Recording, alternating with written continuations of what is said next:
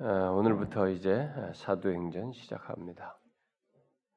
어, 사도행전 1장 우리가 1절부터 14절까지 우리 한 절씩 교독해 봅시다.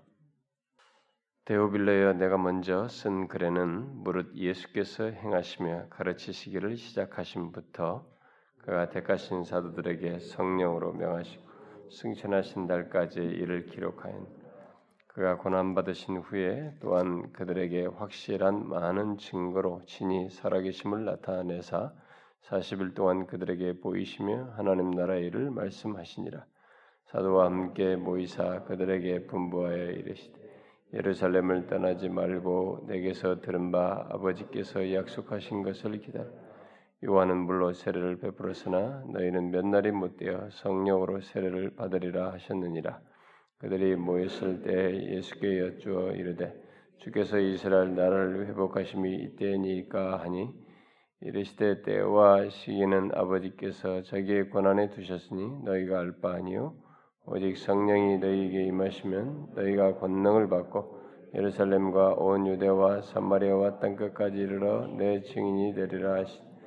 이 말씀을 마치시고 그들이 보는데 올려져 가시니 구름이 그를 가리어 보이지 않게 하더라. 올라가실 때 제자들이 자세히 하늘을 쳐다보고 있는데 흰옷 입은 두 사람이 그들 곁에 서서 이르되 갈릴리 사람들아 어찌하여 서서 하늘을 쳐다보느냐 너희 가운데서 하늘로 올려지신 이 예수는 하늘로 가심을 본 그대로 오시리라 하였느니라 제자들이 감남원이라 하는 산으로부터 예루살렘에 돌아오니 이 산은 예루살렘에서 가까워 안식일에 가기 알맞은 길. 들어가 그들이 유하는 다락방으로 올라가니 베드로, 요한, 야고보, 안드레와 빌립, 도마와 바돌로메, 마테와 및 알페오의 아들 야고보, 셀루신 시몬, 야고보의 아들 유다가 다 거기 있어 여자들과 예수의 어머니 마리아와 예수의 아우들과 더불어 마음을 같이하여 오로지 기도에 힘쓰더라. 음. 우리가 지금까지 마태, 마가, 누가 이렇게 쭉 연속해서 살펴왔습니다.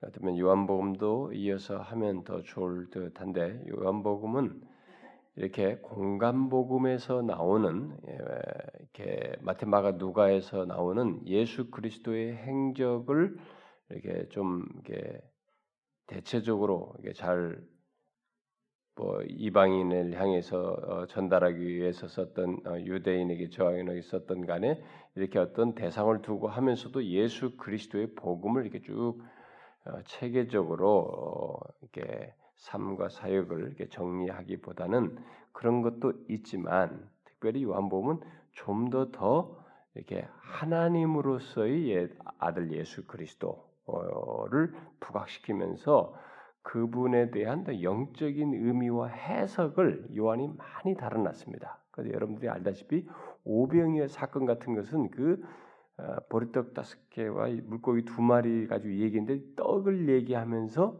이 예수님께서 자기의 몸과 살을 먹는 문제 예, 그 그러면서 그 그런 내용을 막 정확하게 얘기하지 않습니까?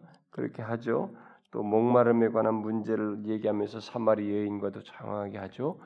또 여러분들이 알다시피 이런 내용들이 영적인 해석과 설명을 한 것이 많기 때문에 좀 별도로 그걸 다루는 것이 좋을 것 같아서 이미 그 예수 그리스도의 행적 속에서의 드러난 이 복음의 메시지는 마테 마가 누가로도 어느 정도 충분하기 때문에 그 정도로 어 이렇게 하고 그 내용의 연결선상에서 바로 시간상으로 뒤이어서 나오는 이 사도행전, 특별히 누가가 누가복음도 썼는데 이 사도행전도 누가가 썼단 말이에요. 그러니까 그런 연결고리에서 보는 게 좋을 것 같아서 요한복음은 나중에 주일날 예배 시간 하기로 하고 이어서 이제 사도행전으로 어, 보려고 하는 것입니다.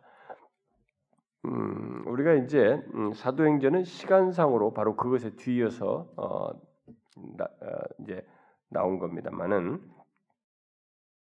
그래서 이 사도행전은 이제 복음서 마테마가 누가에서 예수 그리스도께서 죽으시고 부활하셔서 영광스럽게 되시는 것.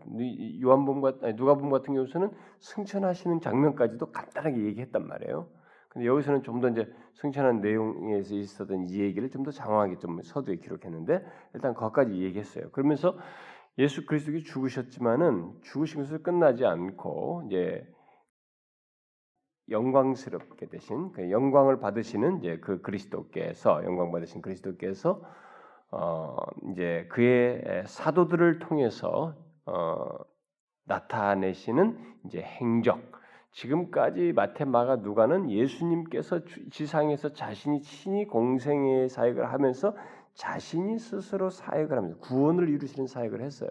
그런데 이제 그 이후 부활 승천하시고 나서부터 기록되고 있는 이 사도의 행전은 그 영광 받으신 그, 그 승천하셔서 영광 받으신 그리스도께서 이제 그의 제자들, 그의 사도들을 통해서 나타내시는 행적, 결국 자신이 하실 일을 이제 해오셨던 그 일을 이제 사도들을 통해서 성령의 이끄심 속에서 하게 하시는 그 내용을 쭉 기록하고 있는 것입니다.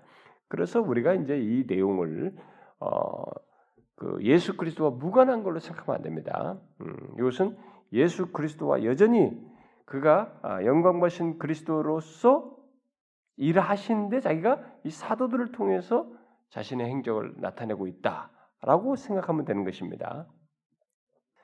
아, 그래서 우리는 이 사도행전을 통해서 어, 그리스도께서 승천하신 이후에 이제 이 하나님 나라의 복음이 예수님께서 이 땅에 오실 때 하나님 나라가 임하였다, 뭐 하나님 나라의 복음에 대해서 많이 얘기했는데 그 하나님 나라의 복음이 이제 온 천하로 이렇게 전파되고 온 세상이 그리스도를 섬기게 되는 그 내용을 다루고 있는 것, 바로 그것을 우리가 기록한 것을 어, 보게 됩니다.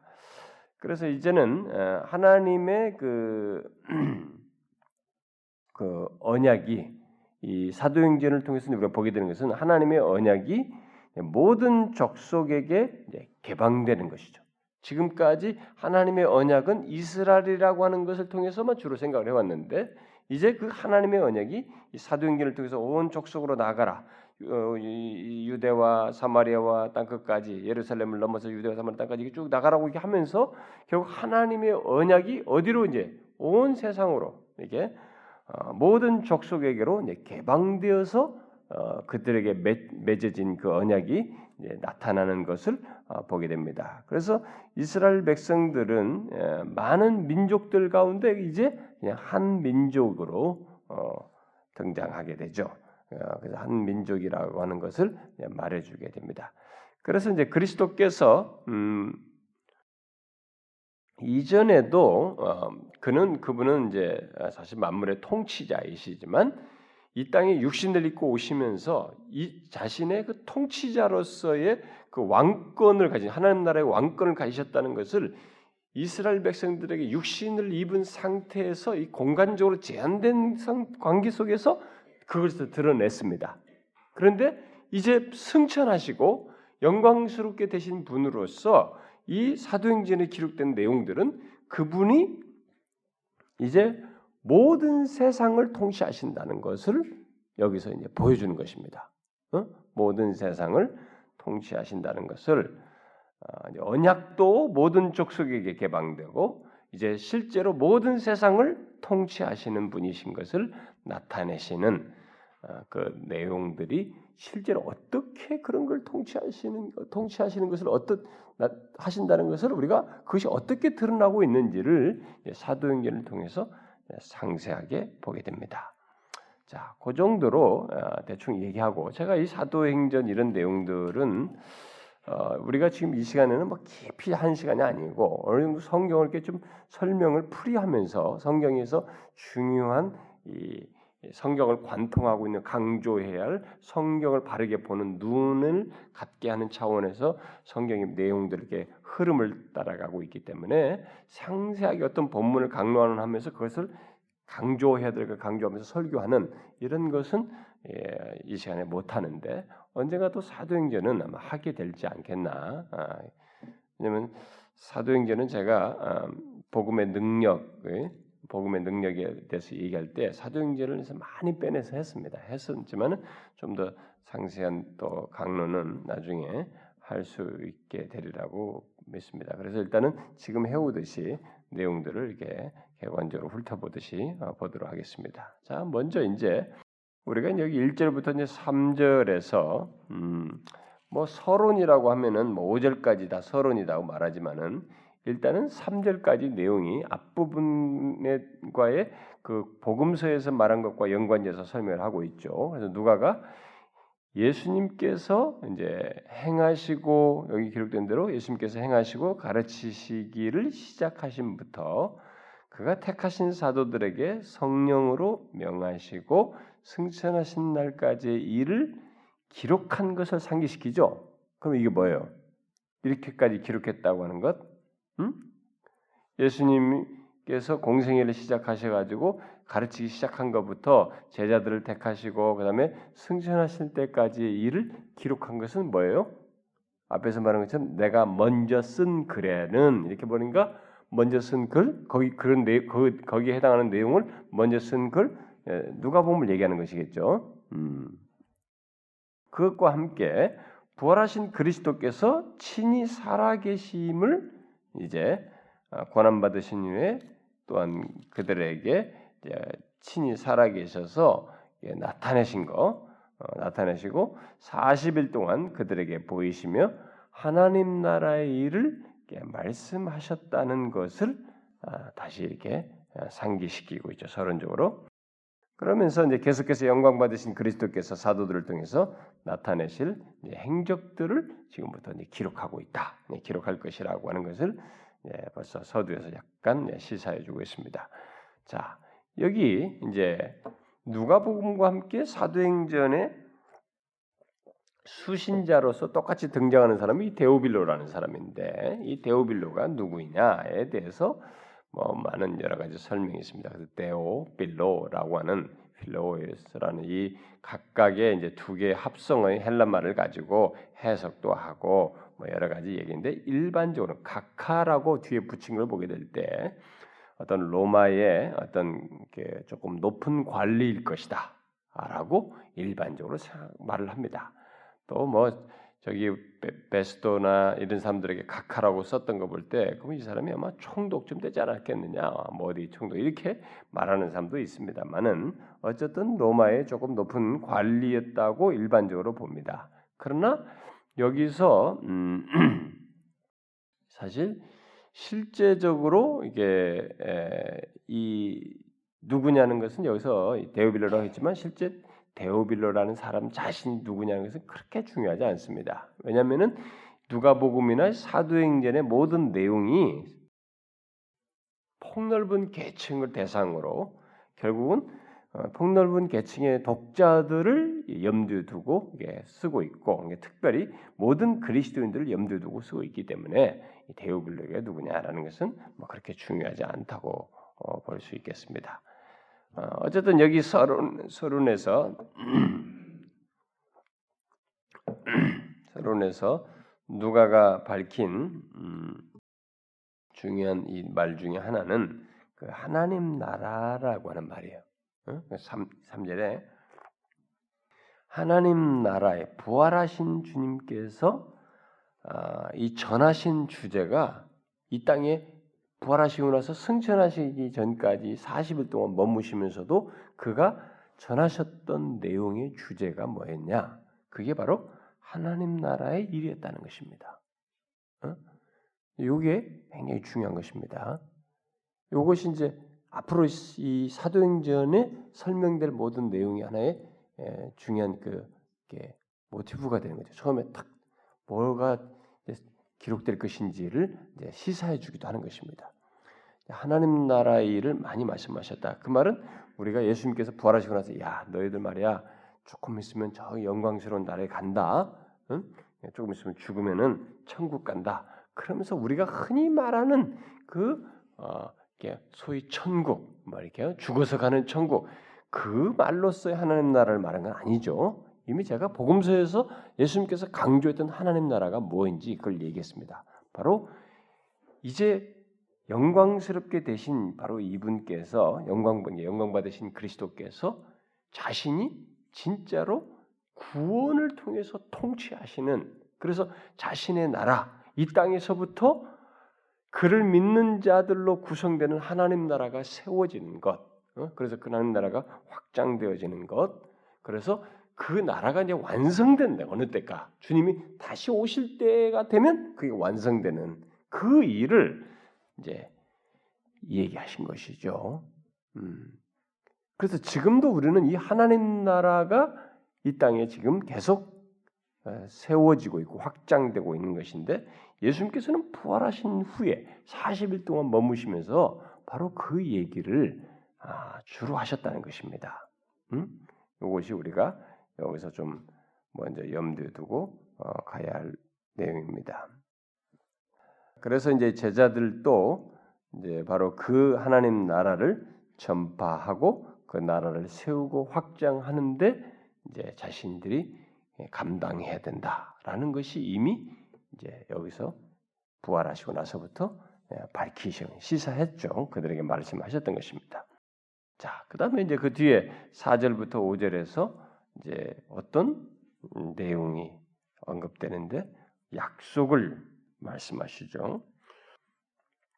이제 예수님께서 이제 그런 하나님 나라의 일을 말하니까 사람들이 이제 아 그러면은 자기들 그걸 전파하면서 자기를 통해서 하나님 나라가 확장되는 이런 것에 대해서 이제 이 얘기를 들었을 것이란 말이에요. 그런 것에 대해서 시사했을 것이란 말이에요. 자, 이제 그것을 위해서 예수님께서 그것만 말하는 것이 아니고 하나님 나라의 일을 말씀하시고 나서 그들이 모인 자리에서 뭔가를 약속하십니다. 그게 이제 4절부터 5절에 나오는 것입니다. 어, 그걸 하기 위해서 너희들에게 먼저 이것이 있어야 된다. 예루살렘을 떠나지 말고 내게서 들은 바 아버지께서 약속하신 것을 기다리라. 요한은 물로 세례를 베풀었으나 너희는 몇 날이 못되어 성령으로 세례를 받으리라. 이런 약속을 하십니다. 자, 예수님께서는 어, 부활하신 지 이게 40일이 되었을 때, 40일이 어, 되었을 때 예루살렘의 제자들에게 다시 나타나셨어요. 나타나셔서 이런 얘기를 하는 것입니다. 그런데 이 예수님께서 부활하시고 난 뒤에 제자들에게 그동안 나타나셨던 특징 중에 하나는 뭐냐? 나타나셨다가 잠깐 나타났다가 딱 사라진다는 것입니다. 그리고 어디가 계시는지 알 수가 없고 만날 수가 없는 잠깐 자기들에게 보이셨다가 사라지고 잠깐만 해도 사라지고 이런 모습이었습니다. 그런데 이제 마지막 이 이제 떠나시기 전에는 이 마지막 날에는 40일 됐을 때는 다른 제, 다른 때보다 더욱 이들과 시간을 많이 보내시면서 마지막 얘기를 다 하고 있어요. 그게 지금 이 사도행전 전반부의 내용인 것을 보게 됩니다. 음? 그 마지막 말씀을 더 많이 머무르면서 이제 해 주시는데 그게 바로 예루살렘을 떠나지 말고 약속의 성취를 이제 기다리라. 너희들이 몇 날이 못 되어서 어, 성령으로 세례를 받을 것이다. 라는 이런 내용을 어, 듣게 됩니다. 1차적으로. 어, 근데 예수님은 그 이 세례를 말씀하시면서 요한의 세례를 여기서 지금 상기시키죠. 자기가 성령으로 세례를 받으리라 몇 날이 못돼 이 얘기를 하면서 어, 물로 요한이 물로 세례를 베풀었으나 예, 요한의 세례를 상기시키고 있습니다. 즉 물 세례에 예, 물세례를 상기시키는데 이건 뭐예요?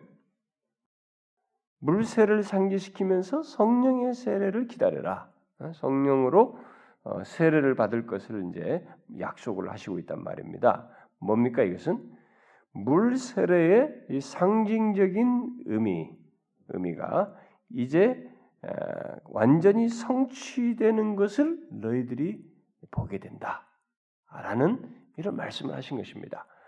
그러면 여러분 요한에게 의해서 세례받는 이 물 세례가 어떤 것이었습니까?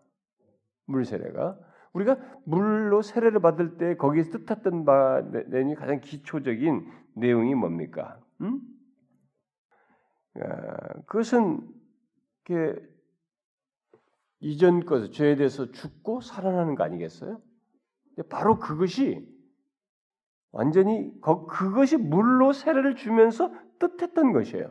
근데 이것이 완전히 성취되는 성령에 의해서 완전히 성취되는 것이 이제 있게 된다라는 것을 말씀하신 것입니다. 그래서 여기 성령으로 세례는 결국 물 세례에서 상징했던 그 내용의 성취, 다시 말해서 성령을 통하여 죄에 대하여 죽고 우리 자신이 새 생명을 얻는 것. 죄에 대해서 죽고 그러니까 성령으로 죄에 대해서 죽고 새 생명을 새 생명을 얻게 되는 것. 어? 새 생명을 갖게 되는 것. 그래서 새 생명 가운데서 주님께 자신을 드리게 되는 이런 일이 이제 있게 될 것이다. 너희들이 그것을 이제 보게 될 것이다. 라고 말씀하신 것입니다. 이것이 이제 앞으로 놀라운 사실로 이 세상 역사 속에서 이제 드러나게 될 것이 것을 말씀을 하시죠. 이제부터 그것이 이들로부터 해서 드러나게 될 것입니다. 그다음에 그 뒤에 보니까 그 말을 하자 1장 6절에서 이런 말을 듣고 나서 예수님의 이 같은 약속을 들었을 때 제자들은 어떻게 됐어요? 뭔가 기대와 소망이 아, 생기게 됐겠죠. 그래서 어, 예수님께 질문을 한 것입니다. 여쭈어 이르되 주께서 이스라엘 나라를 회복하심이 이때니까 이렇게 어, 물었습니다. 자, 이들이 이렇게 질문했던 것은 이스라엘의 회복하는 때 이렇게 이스라엘 나라를 회복하심이 이때입니까? 이스라엘의 회복하심에 대해서 질문했다는 것은 뭐예요? 그것은 과거에 여러분 선지자들이 새 언약을 말했던 선지자들이라든가 선자들이 예언한 것이 있었단 말이에요. 그러니까 선자들이 예언한 약속이 이제 성취될 것으로 이 말을 들으면서 생각했다는 얘기죠. 이런 질문을 했다는 것은 그리고 특별히 그 성취의 예언 선자들이 예언했던 내용 중에는 뭐 다윗과 어떤 뭐 솔로몬의 왕국 때와 같은 어떤 영광스러운 왕국이 도래하는구나. 어? 어? 그런 것이 도래하는가? 뭐 이런 것을 근데 이미 이전에 자기들이 물리적인 왕국은 아, 생각했었는데 그게 아니라는 것이 예수 그리스도의 십자가를 통해서 드러났어요. 어? 그래서 자기는 그, 그것이 그런 생각이 잘못됐다는 것이 일단은 자신들이 경험을 했단 말이에요. 그러면 이것이 또 연장선상에서 또 그런 때가 주님이 부활하셨으니까 이제 또 그것을 이루시는가? 뭐 이렇게 생각할 수도 있겠습니다만은 여기서는 그런 것보다는 어, 주님께서 지금 성령으로 세를 주면서 아버지께서 약속하신 것을 기다리라 성령께서 세를 주면서 줌으로써 이렇게 되는 이런 문제를 얘기했다고 볼 때 이 사람들이 지금 생각한 건 뭐예요? 어, 성부께서 지금 이 이제 성부께서 기름 부신 보내신죠 기름 부신 이 그리스도께서 성령을 통해서 다스릴 그런 왕국 그게 도대체 엄청난 왕국일 것이다 이게 이 아마 지금 우리가 생각했던 것과는 다른 엄청난 왕국을 지금 이분이 말씀하시는구나. 그러면 그, 그 왕국이 지금 비교할 수 없는 왕국인데 그게 도대체 어느 때에 임하는가? 네, 이렇게 질문했다고 볼 수가 있겠죠.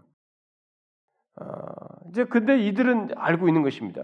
아, 근데 지금 이스라엘 백성들의 상태는 정말 아닌 것입니다. 분명히 이분을 막 십자가 못 박아서 죽이겠던 지가 바로 조금 전이었단 말이에요. 그 이스라엘 백성들의 상태는 그런 어, 왕국 백성 되기에는 너무나도 완악, 완악하고 어, 폐역해 있었어요.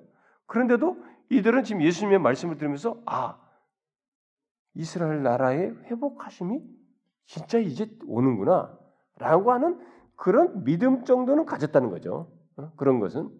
근데 이게 이제 뭐 이것조차도 불안한 불안전한 생각이지만은 그런 걸 가졌다는 것입니다. 아, 그러니까 그 일을 그리스도께서 약속한 성령을 통해서 그 일을 성취하실 것을 이제 말씀하셨기 때문에 이들은 이제 믿지 않을 수 없었고 그러나 이제 그런 엄청난 왕국이 그럼 언제 오는가? 그래서 여기서 특별히 이 사람들 강조하고 싶은 것은 이때입니까? 어? 이때에 대해서 이제 아, 물은 것입니다. 사실 이들이 여기서 아직까지도 눈이 충분히 못 뜬 것은 주님께서 약속하신 자들이 아버지 약속하신 걸 기다려라. 성령으로 세를 받아야 이제 뭐가 될 것이다라는 것을 시사하고 있단 말이에요. 이들이 나중에 성령으로 세례가 이제 오순절 성령 임하잖아요. 그러고 나서부터 이들은 모든 주님으로부터 들었던 이런 내용들을 과거에 이제 부활하시고 나서 이뭐 말씀하셨고 자기에 대해서 모든 구약이 자기에 대해서 말한 걸 다 말해줬지만 이런 것들이 산 지식으로 막 체계화되면서 그 능력이 전할 수 있는 이 모든 것이 성령의 임하심과 함께 이제 있게 되는 거거든요. 오순절 강림 이후에 그렇기 때문에 아직까지는 이들이 여기서도 이스라엘 나라의 회복 이 수준밖에 못 넘어서는 것입니다. 근데 주님은 지금 하나님 나라의 일을 말하면서 나중에 뒤에 가서 말해 8절에서 보면 뭐 예루살렘과 온 유대와 사마리아 땅 끝까지를 얘기하시거든요. 근데 이들은 이스라엘 나라의 회복 이 여기를 못 넘어서는 것입니다. 어? 주님은 지금 이제부터 이들을 통해서 있게 될 얘기가 전 세계적인 우주적인 이 내용을 지금 얘기하는 거예요. 어? 그렇게 방대한 역사가 이제 시작된다는 사실을 얘기하지만은 이들의 수준은 아직까지 거기에 못 미치는 거예요. 이스라엘 나라 어? 여기 여기 에 멈춰 있는 것입니다. 그러니까 이들이 아직은 가지고 있는 주님으로부터 받은 이 말씀 안에서의 말씀이 말해주는 이 그림 환상이 굉장히 협소했던 것이죠. 음, 아직까지는. 그러나 분명한 것은 이제 아 이게 뭔가 나라의 회복이 있구나. 이분으로 말미암아 아버지께서 또 세우신 그리스도께서 지금 어, 이 기름 부으신 그분이 성령을 보내셔서 뭔가를 하시는구나. 엄청난 것이 있구나. 여기까지는 믿지 않을 수가 없어서. 근데 이제 언제나 이 때에 대해서 이 사람들이 이제 궁금했던 것이죠. 때를 물은 것입니다. 이 때입니까? 이렇게 물었어요.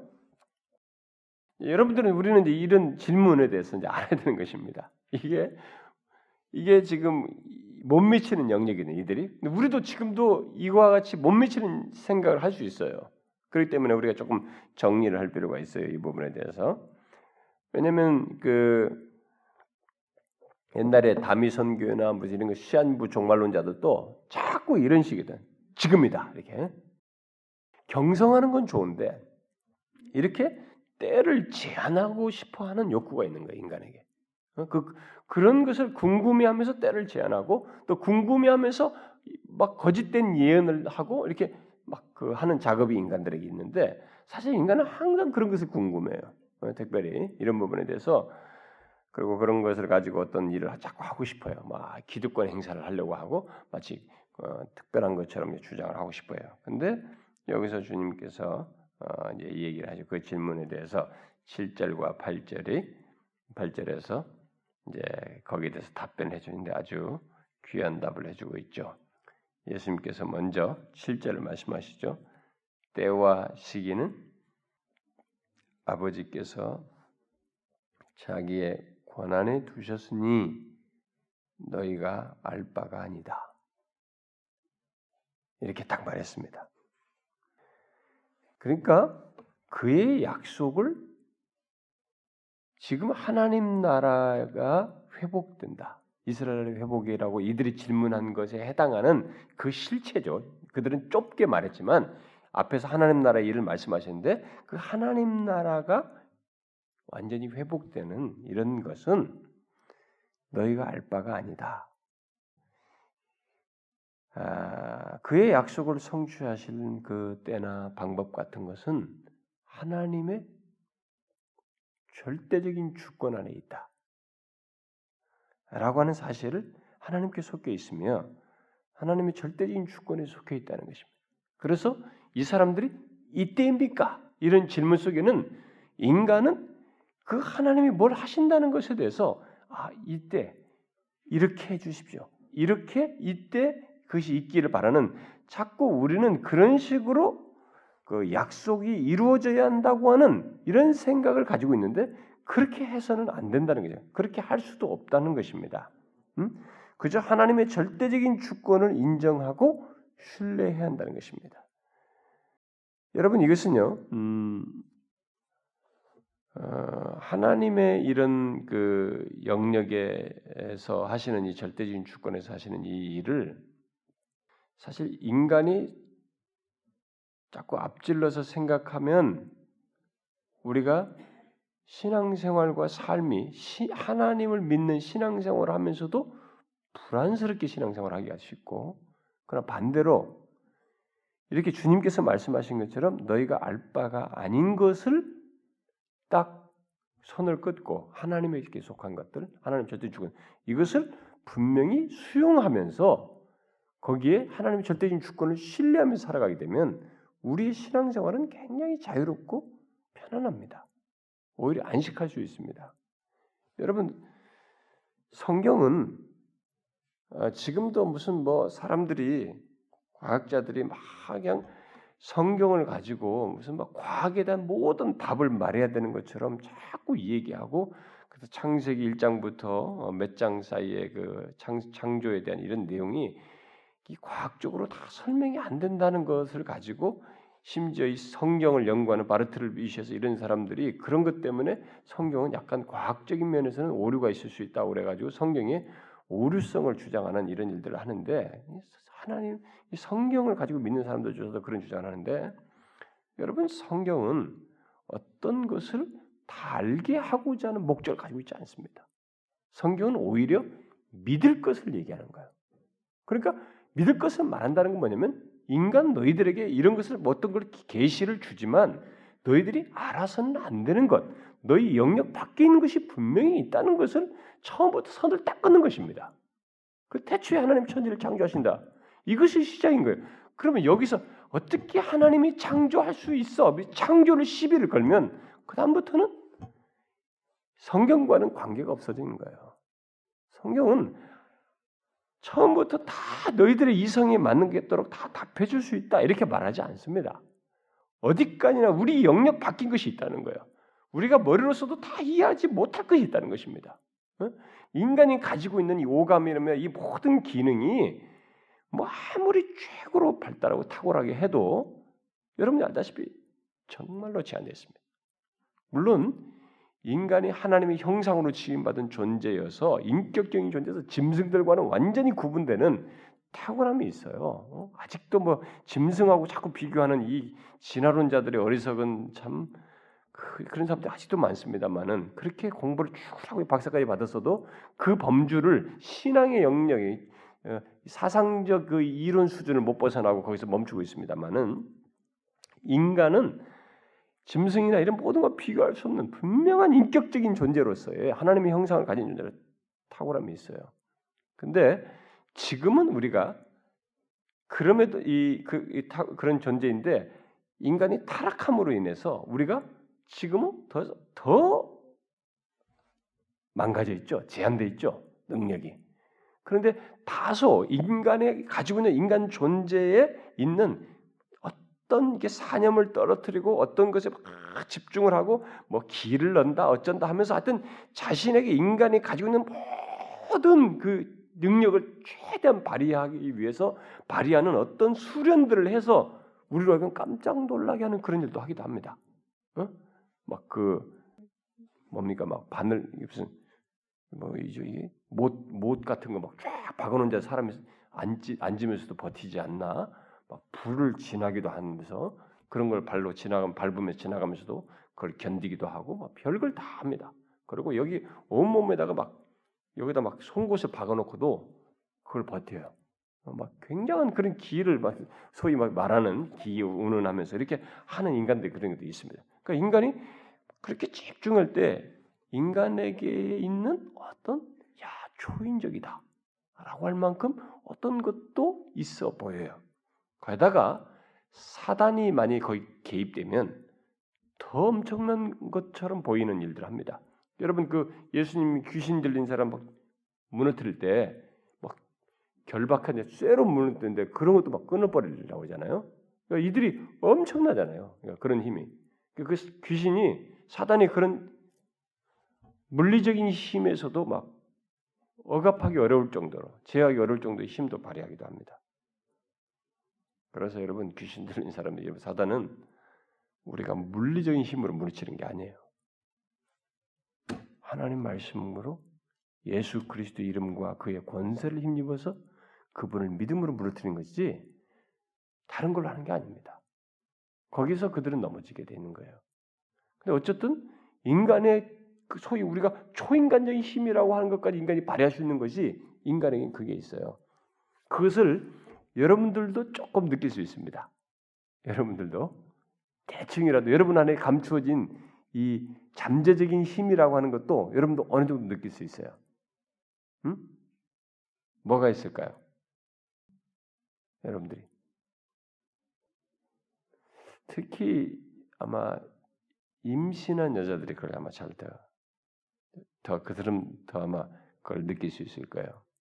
응? 임신한 여자들이 이 후각이 엄청나게 발달합니다. 아, 여러분들이 어디서 나는 조그마한 냄새 하나 맡고도 꽉꽉 하잖아요. 입덧하면서. 응? 몸의 기능에 그런 게 있다는 게 웃기잖아요. 아, 평상시 같은 냄새도 못 맡고 막 그거 가지고 이렇게 아무런 반응도 안 생기는데 어디서 나는 조금 냄새 나는데 그거 가지고도 막 헛구역질을 하는 거야. 입덧을 해. 그러니까 인간에게 감춰져 있는 잠재적인 능력이 그런 것도 보면, 음? 인간이요, 어, 그 저주를 받기 이전에 인간의 그 하나님과 교제할 때 온전한 모습은 굉장했습니다. 굉장히 건강 좋은 상태였죠. 이제 사실 근데 우리가 가지고 있는 신체적인 물리적인 조건 그것만이 그렇게 좋은 건 아니었어요. 사실 그것만이 중요한 건 하나님과 교제한다는 것 속에서의 모든 것의 가치가 있었고 거기서 하나님과 영원히 함께 할 수 있는 그 특권이 사실 더 가치 있는 것이었는데 아, 인간은 뭘 먹음으로부터 아, 선악을 알게 하는 것은 먹음으로부터 더 높아지려고 하고 더 슈퍼한 어떤 것을 추구하면서 망가졌죠. 내가 너무 곁으로 많이 빠져나가고 여기 지금 어쨌든 어, 절대적인 주권을 얘기하다 가까이 갔습니다만은 어, 우리가 알지 말아야 할 것이 있어요. 아니 알지 못하는 것이 있습니다. 그것은 수긍해야 될 것이 많아요. 성경에서 굳이 뭐 이거 아왜 성경 이것밖에 안 돼? 이렇게 말하지 말아야 하는 그것은 하나님께서 그 정도로 족하신 하나님을 믿는데 아무런 문제가 되지 않기 때문에 이 정도의 계시에서 우리를 이끄신 것입니다. 그래서 성경은 일일이 우리에게 답을 하지 않아요. 어떤 것들에 대해서. 그래서 태초에 하나님이 천지를 창조하신 것을 믿는 것 가운데서 있는 것, 그 정도로 얘기하고 그 외에 우리가 알지 말아야 할 것, 알 바가 아닌 것들, 이런 것들은 알지 말아야 돼요. 어? 미래, 점치는 거 있잖아요. 이런 거 하지 말라는 것입니다. 그래서 그걸 하나님께서 못 견뎌했다는 거예요. 그걸 잠치면서 자꾸 자기가 신적 권세를 신과 접속하고 있는 것처럼 인간에게 이 기세를 발휘하면서 막 그 권세를 발휘하는 그 점술가들을 죽이라고 한 것입니다. 가나안 땅에 들어갔을 때. 근데 지금도 사람들이 자꾸 그걸 하거든요.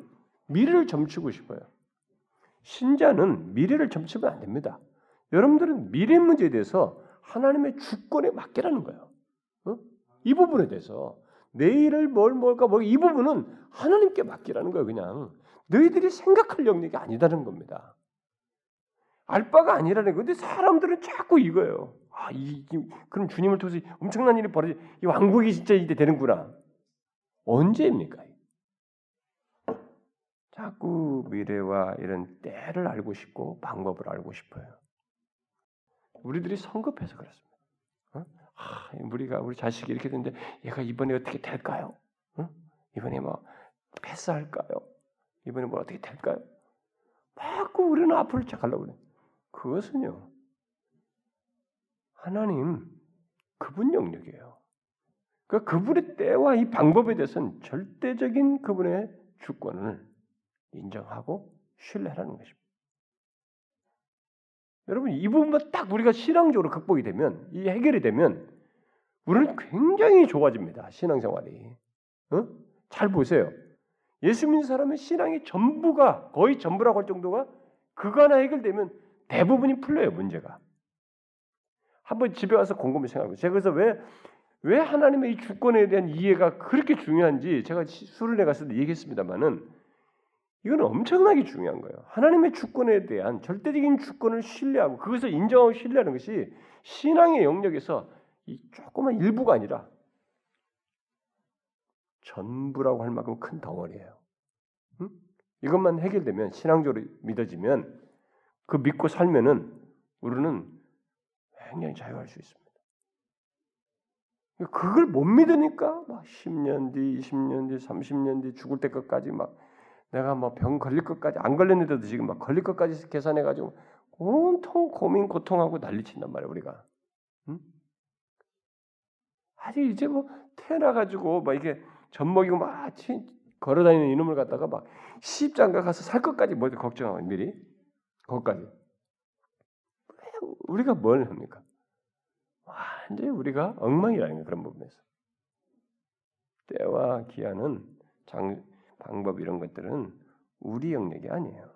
하나님의 주권의 막이 그러나 한 가지 분명한 것은 하나님의 때와 하나님의 방법은 너무 놀랍다는 것입니다.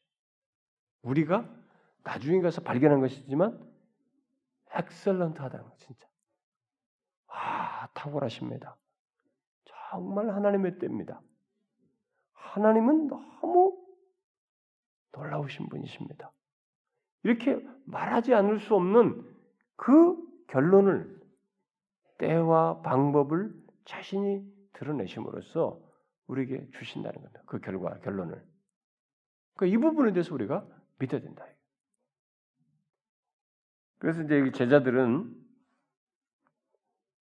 이런 말씀을 통해서 뭐예요? 그저 자신들의 해야 될 것은 뭐야? 너희들 알 바가 아니니까 너희들은 오직 응? 성령이 너에게 임하시면 너희가 권능을 받게 될 것이고 예루살렘과 온 유대와 사마리 땅까지 이르러 내 증인이 되는 것이다. 너희들이 생각할 것은 뭐예요? 너희들을 지금 불러서 맡기시는 맡기는 그러니까 너희들의 소명이다. 어? 너희들에게 맡긴 임무다. 어? 바로 그거예요. 너희들이 생각할 것은 그것이다. 너희들이 하나님의 섭리를 완전히 알 수 없으므로 그저 너희들에게서 생각할 것은 너희 앞에 바로 놓인 문제, 너희들 앞에 놓인 일. 응? 성령이 임하면 권능을 받고 이렇게 이렇게 증인이 되는 것. 응? 너희들의 소명과 그것을 성취하기 위한 성령의 능력. 여기에 너희들은 관심을 가지면 된다. 응? 그래서 예루살렘과 유대와 사마리아 땅까지 증인이 되는 것. 여기에 관심을 가지면 된다. 이거예요. 여러분과 저도 마찬가지입니다. 우리가 미래에 대해서 어찌됐어 이게 막 생각할 것 아니에요. 때와 그 방법에 대해서. 우리를 불렀잖아요, 하나님께서. 그리스도인으로, 자기 백성으로, 하나님의 백성으로 우리를 책임지시고 아버지가 돼서 먹이 살리시고 앞으로 인도하실 그분이신데 그래서 우리가 관심을 가질 건 뭐냐? 우리를 부르신 그 소명과 그 소명을 성취하기 위해서 하나님께서 우리에게 성령 안에서 성령으로 능력을 주시고 더 하나님께서 이걸 잘 감당할 힘을 주시기를 구하는 어? 여기에 우리가 더 관심을 가져야 된다는 거예요. 이런 것에 더 기울여야지. 아 하나님께서 나를 부르셨고 그것을 맡기신 것을 잘 감당할 수 있도록 힘 주시고 능력 주시기를 어? 하나님이 은혜를 베풀어 주실 것 여기에 더 관심을 가져야지. 아 이거 쓸데없는 거 말이죠. 그 이런 거나 계산하면서 불안해하고 말이지. 거기다 나도 관심을 갖고 그럴 필요 없다 이거예요. 그 얘기예요 지금 여기서. 이건 우리가 잘 명심해야 됩니다. 지금 저와 여러분이 관심을 가져야 될 것은 우리를 부르신 것이에요. 우리의 소명이에요. 그리고 그 소명을 잘 감당하도록 하나님께서 힘 주시고 성령에 충만케 하시고 은혜 주실 것. 이것에 우리는 관심을 가져야 되는 것입니다. 하나님께서는 바로 이렇게 그렇게 하는 제자들을 통해서 그들의 증거를 통해서 자신의 약속을 성취하실 것입니다. 너희들이 생각하는 그 때, 뭐 어? 나라가 이제 회복되는 이것은 그렇게 하면서 하나님께서 성취하실 거예요. 응? 그게 언젠지 너희들이 알 바가 아니야. 근데 우리 입장에서 지금 보면은 이때 이, 그런 질문했던 이들의 입장에서 보면 이렇게까지 멀리 2000년이나 시간이 흐를 걸 아무도 생각 못 해. 이건 하나님의 때. 우리는 또 앞으로도 언제 이 세상이 끝날지 이것이 다 성취될지 우리는 아직까지 알지 못합니다. 훨씬 이때보다 가까웠고 그래서 우리가 말세 지말이다. 말세의 마지막이 있다 이런 말을 씁니다만은 이 마지막에 더 가까이 당한 건 사실입니다. 그러나 그럼에도 불구하고 그 최종적인 때는 우리는 모릅니다. 우리는 그저 그때까지 우리를 부르신 것과 부르심을 잘 감당할 힘과 능력과 은혜를 주실 것을 구하면서 그 일에 충실하는 거예요. 복음을 전하면서 맡기신 일에 충실하는 것. 이것만 우리가 할 일이다 이 말입니다. 그래서 결국 이들의 증거를 통해서 성령이 일으키시는 기적의 변화를 통해서 민족들 가운데 이 그리스도의 왕국이 세워지게 될 것이다. 라는 것은 결국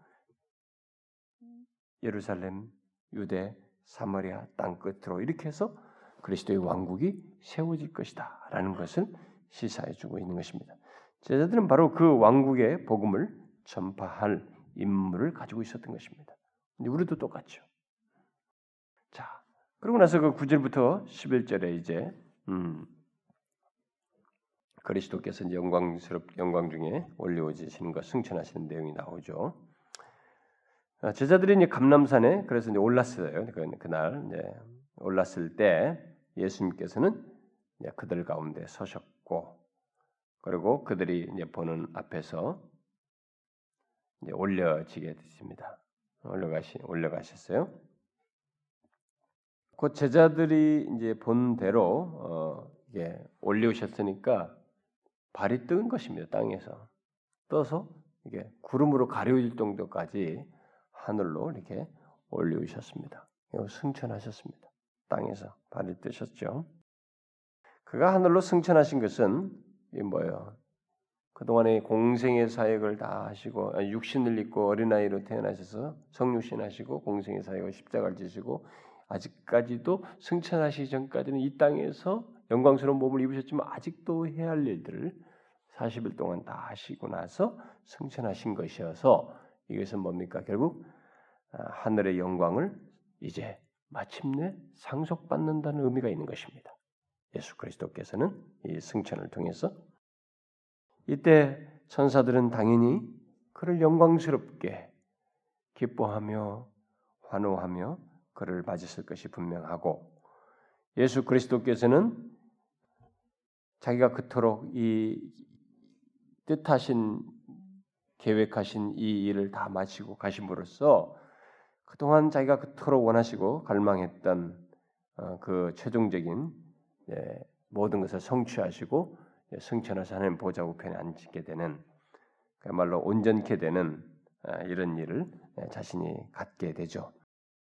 아, 그래서 그리스도께서는 이렇게 하심으로써 자신에게도 말할 수 없는 기쁨을 가졌을 것이 분명하겠죠. 우리가 왜냐하면 모든 것을 이루시고 완전히 이제 상속받게 되는 다시 영광을 버리고 오셨던 자리에서 다시 영광으로 가셨으니까 이게 얼마나 엄청난 그분의 회기입니까? 이게 더 간 자리예요. 말할 수 없는 기쁨의 자리예요. 그분에게 있어서 다 이루시고 하신 것이니까.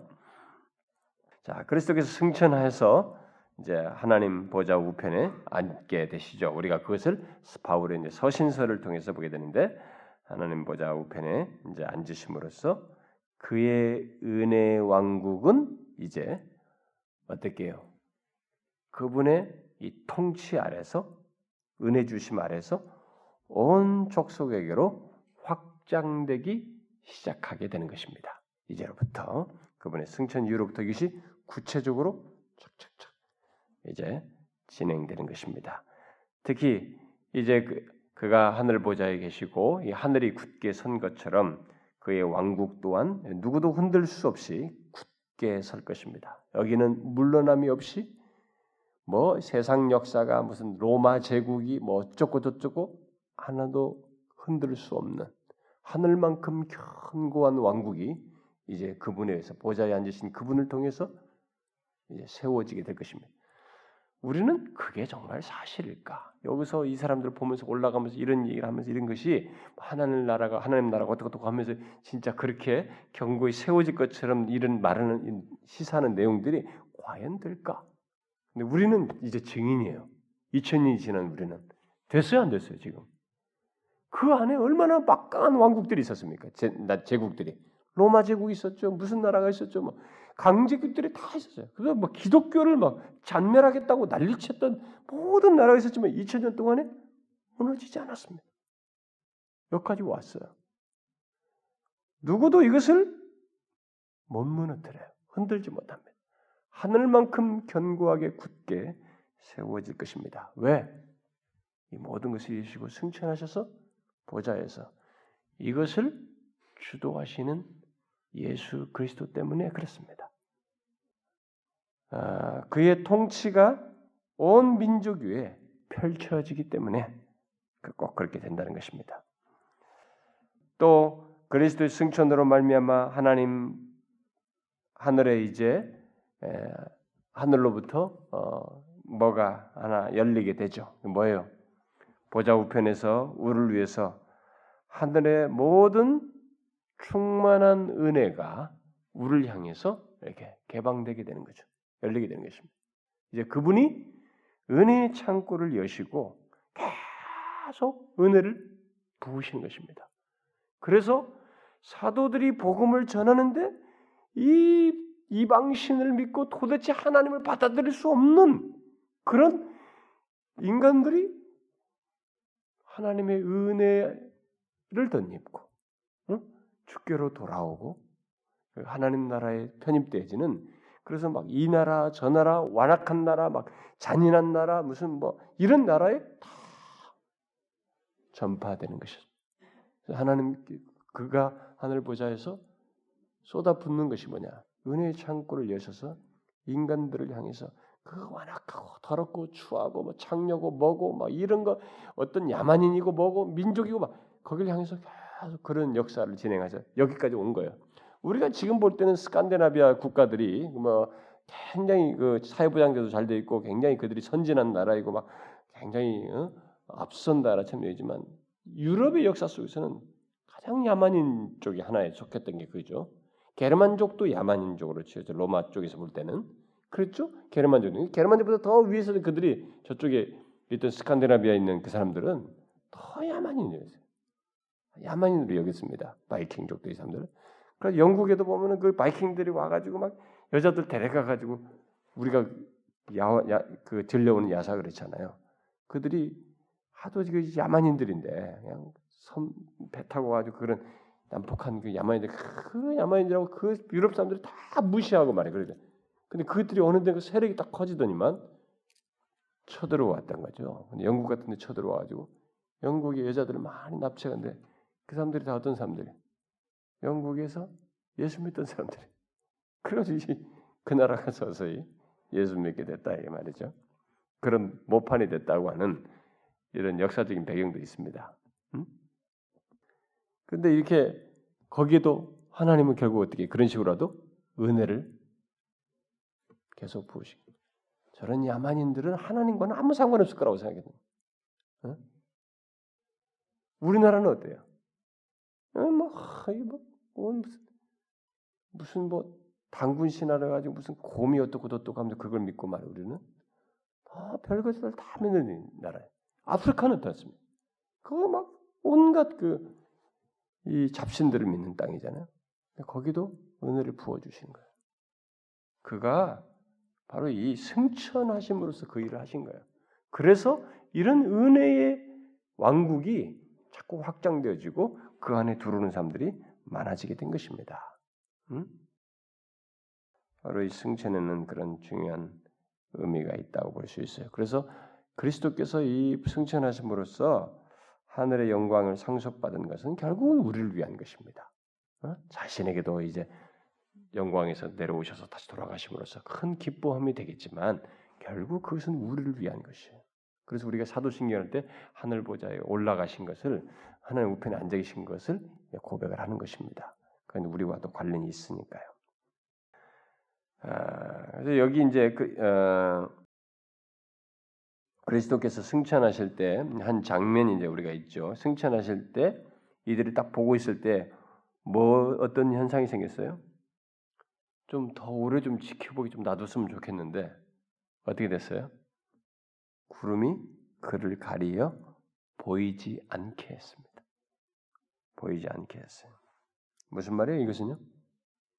이제부터는 지금까지 말했고 너희들이 본 바로 이 예수 그리스도 이제 올리우셔서 모든 것을 이루실 너희들을 통해서 이루겠다고 한 그것을 이루실 그분 보이지 않는 그분 그분을 보이지 않지만 믿음으로 모든 것을 행하라는 거예요 이제 예? 이것은요 이제 보는 것으로 했던 것이 이들에게 이제 단락을 지어지는 것입니다. 보이지 않 보지 않고 믿음으로 하라는 것입니다. 이건 우리가 잘 염두에 둬야 돼요. 이 이후로부터 믿음으로 사는 삶이 시작되었다는 것을 말해주는 것이기도 합니다. 이게 예수 그리스도는 이 뒤로부터 모습을 안 나타내셨어요. 사도 요한에게 그 환상 중에 그렇게 나타나셨지만 이제 그는 그런 육신의 이런 모습으로서 사람들에게 모습을 나타내지 않았습니다. 그래서 우리는 이제 오직 믿음으로 오직 믿음으로 하늘의 충만함 곧 보좌에 앉으신 그리스도로부터 우리에게 은혜가 임하고 그분이 그 안에서 우리가 통치하신다는 것을 바라보아야 되는 것입니다. 믿음으로 보는 것으로가 아니라 믿음으로 바라봐야 됩니다. 이것은 우리에게도 굉장히 중요합니다. 지금도 우리는 이렇게 하셔서 하늘 보좌 우편 승천하셔 하늘 보좌 우편에서 지금까지 이때부터 지금까지 이 세상 역사의 은혜를 부으시면서 구원의 역사를 진행해 오신 바로 그분을 봄으로서가 아니라 이렇게 보지 않음으로써 오직 믿음으로써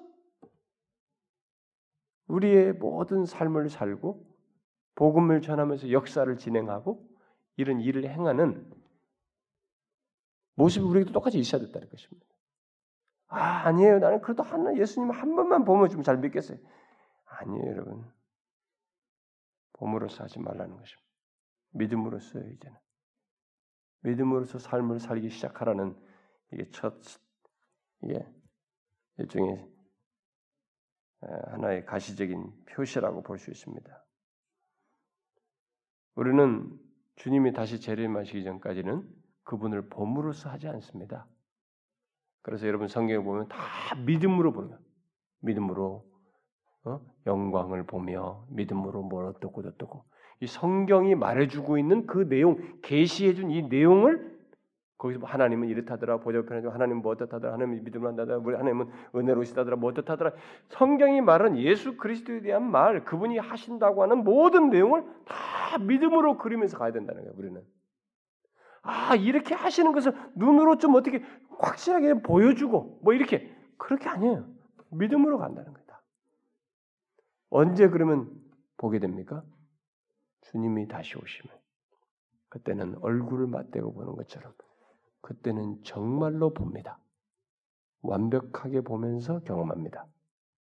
그때까지는 이렇게 가리웠어요, 이제. 믿음으로 살고 믿음으로 행하라는 것입니다. 그자만 구원을 얻어요. 그자가 신자로서의 삶을 사는 것입니다. 이것은 예수님께서 제가 부활하신 후에 40일 동안에 예수님께서 자꾸 강조한 것이 무엇이었는지 믿음 얘기를 강조했죠. 말씀을 자꾸 풀어 성경을 가지고 얘기하면서 성경을 풀어서 얘기해. 성경 위에 써야 되고 기초해야 되고 그 성경을 왜 이렇게 더디 믿느냐 하면서 이 성경을 믿어야 된다는 거예요. 이제 성경을 믿음으로써 너희들이 해야 된다는 것을 부활 이후에 계속 말씀하셨어요. 제자들에게. 똑같아요. 우리에게도. 그걸 더 가시로 보여준 겁니다. 아 그래도 나는 뭘 좀 봐야 되겠어요. 예수 안 믿겠다는 얘기가 똑같은 거예요. 그거. 못 믿겠다는 거예요. 그거. 그렇지 않습니다. 이 계시된 것이 명확해요. 이 대로를 그리면 됩니다. 믿음으로. 그게 다 사실이에요. 그가 보좌 우편에서 뭐 하고 계시네? 중보기도 하는 거예요. 우리가 죄를 짓는데 그 죄에 대해서 중보기도 하셔요. 예수를 믿어 구원받았음에도 불구하고 죄를 짓는 우리들 그걸 중보하시는 겁니다. 그리고 계속 우리를 통해서 은혜를 어딘가에 베풀 일을 하고 계신다고요. 구원의 역사를 이루시고. 실제 하고 있는 거예요. 그거 하십니다. 이것을 믿어야 되는 거예요. 믿음으로 행해야 된다는 것입니다. 우리는 보는 자가 아니라 보지 않고도 믿음으로써 행하는 그런 사람이 되어야 합니다. 그는 하늘에서 만유를 지금 통치하시고 있습니다. 우리는 믿음으로 그것을 압니다. 그분은 통치하시고 뭐 세상이 어떻고 어떻고 막 예수 믿는 것들 아무것도 아니고 뭐 다 없애자 뭐 주님이 다 하셔요. 우리는 이 세상에 요동친 것에 흔들린 게 아니에요. 교회가 자꾸 세상이 뭐 요즘 세상이 이게 인기다 면 그걸 따라가고 자꾸 그러는데 아니 주님의 통치를 믿어야 돼요. 왜 자꾸 세상이 편성하느냐는 거예요. 응? 응? 그걸 해야만 이 세상에서 서바이브 하는 것처럼 자꾸 생각하는데 왜 그러냐는 거예요. 아니에요. 우리는 믿음으로 이걸 봐야 됩니다. 우리는 그것을 압니다. 그가 지금 만유를 통치하고 계시다는 것을. 내 삶을 통치하고 있는 걸 우리는 압니다. 그럼 믿음으로 아는 거예요, 우리는. 아, 내일 가봐야 되잖아요. 믿음으로 아는 거예요, 여러분. 내일 가봐서 되면은 믿을게요. 그건 믿는 거 아니에요. 오늘날 교회들이 자꾸 예수 믿는 사람들이 세상에 자꾸 편승하면서 그렇게 해야만 서바이브 하는 것처럼 자꾸 생각하는데 그거 잘못됐어요. 서서 종교다운 주로 바뀌는 사람들이 자꾸 그냥 편한 식으로 이 세상 분위기에 믿음이 바뀌잖아요. 그래서 우리가 벌써 겁먹드는 것이죠. 완전히 순수함이 사라진 것입니다. 저 같은 사람부터 마찬가지. 정말로 그가 만유를 통치하고 계시는 있다는 것을 승천하셔서 그 일을 하고 있다는 것을 믿음으로 봐야 됩니다. 그대로 믿고 나가야 돼요. 그거 얘기하신 거예요, 지금. 여기에서 우리 물러나면 안 됩니다. 이렇게 하신 이유로 그리스도의 은혜의 왕국은 모든 민족에게 미치는 것을 통해서 정령 보이지 않는 그리스도께서 통치하시는 것을 이제 이들은 보게 될 것입니다. 근데 우리는 봤죠, 지금. 진짜로 그렇게 됐죠. 여기까지 왔으니까 복음이. 예루살렘으로도 시작하면 가장 끝이 동쪽 끝은 우리예요. 한국입니다. 서쪽 끝은 뭐 LA쯤 될지 몰라도 동쪽 끝은 여기까지 왔어요. 사실 우리 쪽에서. 그리스도의 은혜 왕국이 모든 민족에게 실제로 미치게 돼서 믿음으로 온 거예요. 다 그분을 안 보는데도 믿음으로 온 겁니다. 복음을 전하면서. 그래서 우리가 나중에 사도행전 보면 다 압니다. 뒤에 가서 보면 허, 보이지 않는 주님을 살아계신 그분처럼 믿으면서 막 맞잖아요. 어? 핍박을 받으면서도 마땅히 즐거워하면서 받지 않습니까?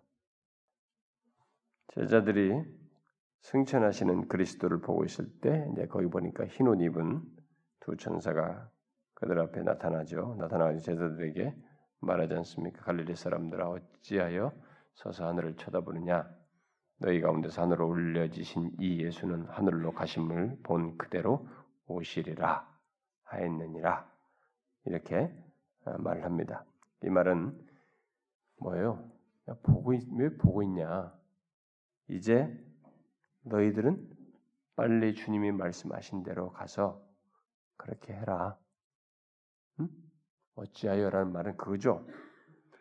이제부터 너희들은 예루살렘부터 땅 끝까지 복음을 전하는 선교 사역을 이제부터 시작해라. 언제까지? 그가 다시 오실 때까지.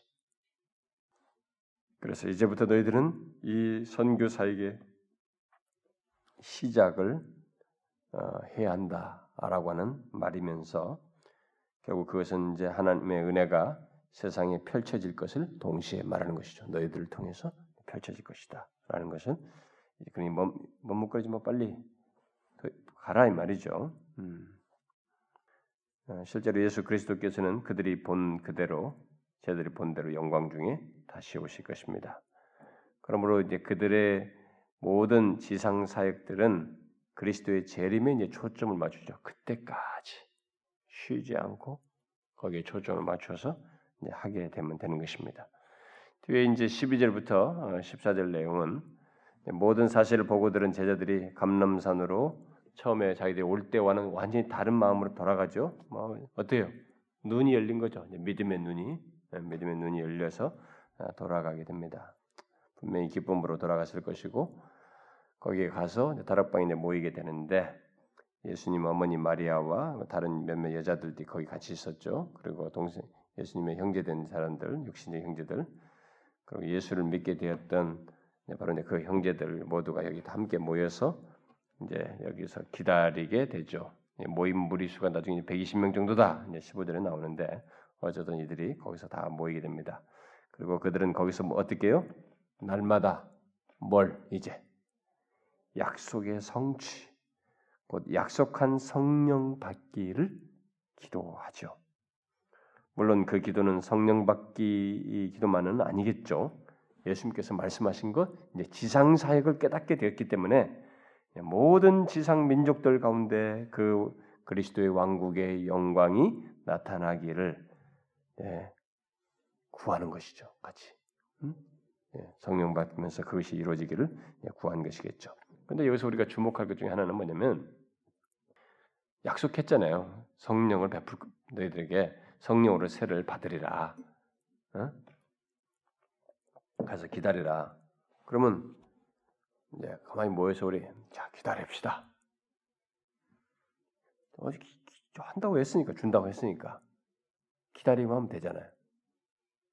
근데 어떻게 하고 있었어요? 여기 보니까 마음을 같이하여 오로지 기도에 힘썼대요. 이게 뭡니까? 이것이 하나님의 약속에 대한 참된 반응입니다. 하나님의 약속을 제대로 믿고 알고 있는 신자의 참된 반응이에요. 거짓된 사람은요, 하나님의 약속을 들어도, 아, 그러면 이루어지면 좋지. 그때까지 기다려보지 뭐. 요행스럽게 약속을 생각해요. 약속을 하나님의 약속으로 여기질 않아요. 하나님의 약속이 자기에게 해당된다고 했을 때 그 사람은 그 하나님의 약속에 대한 신뢰 속에서 이렇게 하나님을 더 바라면서 약속을 하신 주님을 더 향하고 그분을 의지하고 바라는 이런 태도를 취한다는 것입니다. 응?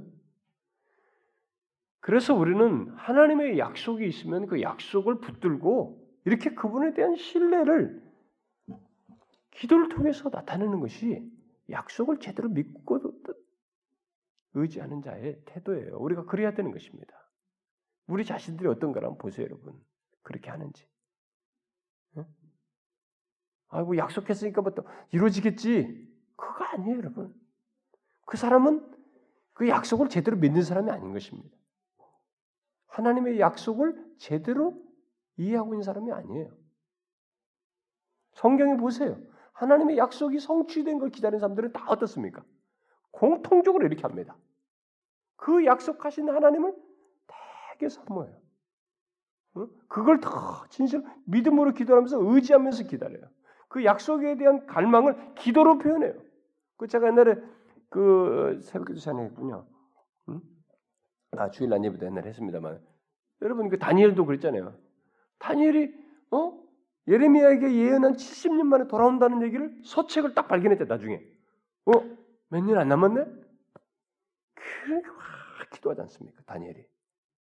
아니 그 예레미야를 도대체 70년 만에 돌아왔다 뭐 계산해 보니까 70년 몇 년 안 남았으니까 아이 그날 연도만 딱 차면 돌아갈 건데 뭐 어차피 다 정해진 날짜인데 뭐 가겠지만 하나님 다 주권적으로 알아서 할 텐데 그렇게 할 수도 있잖아요.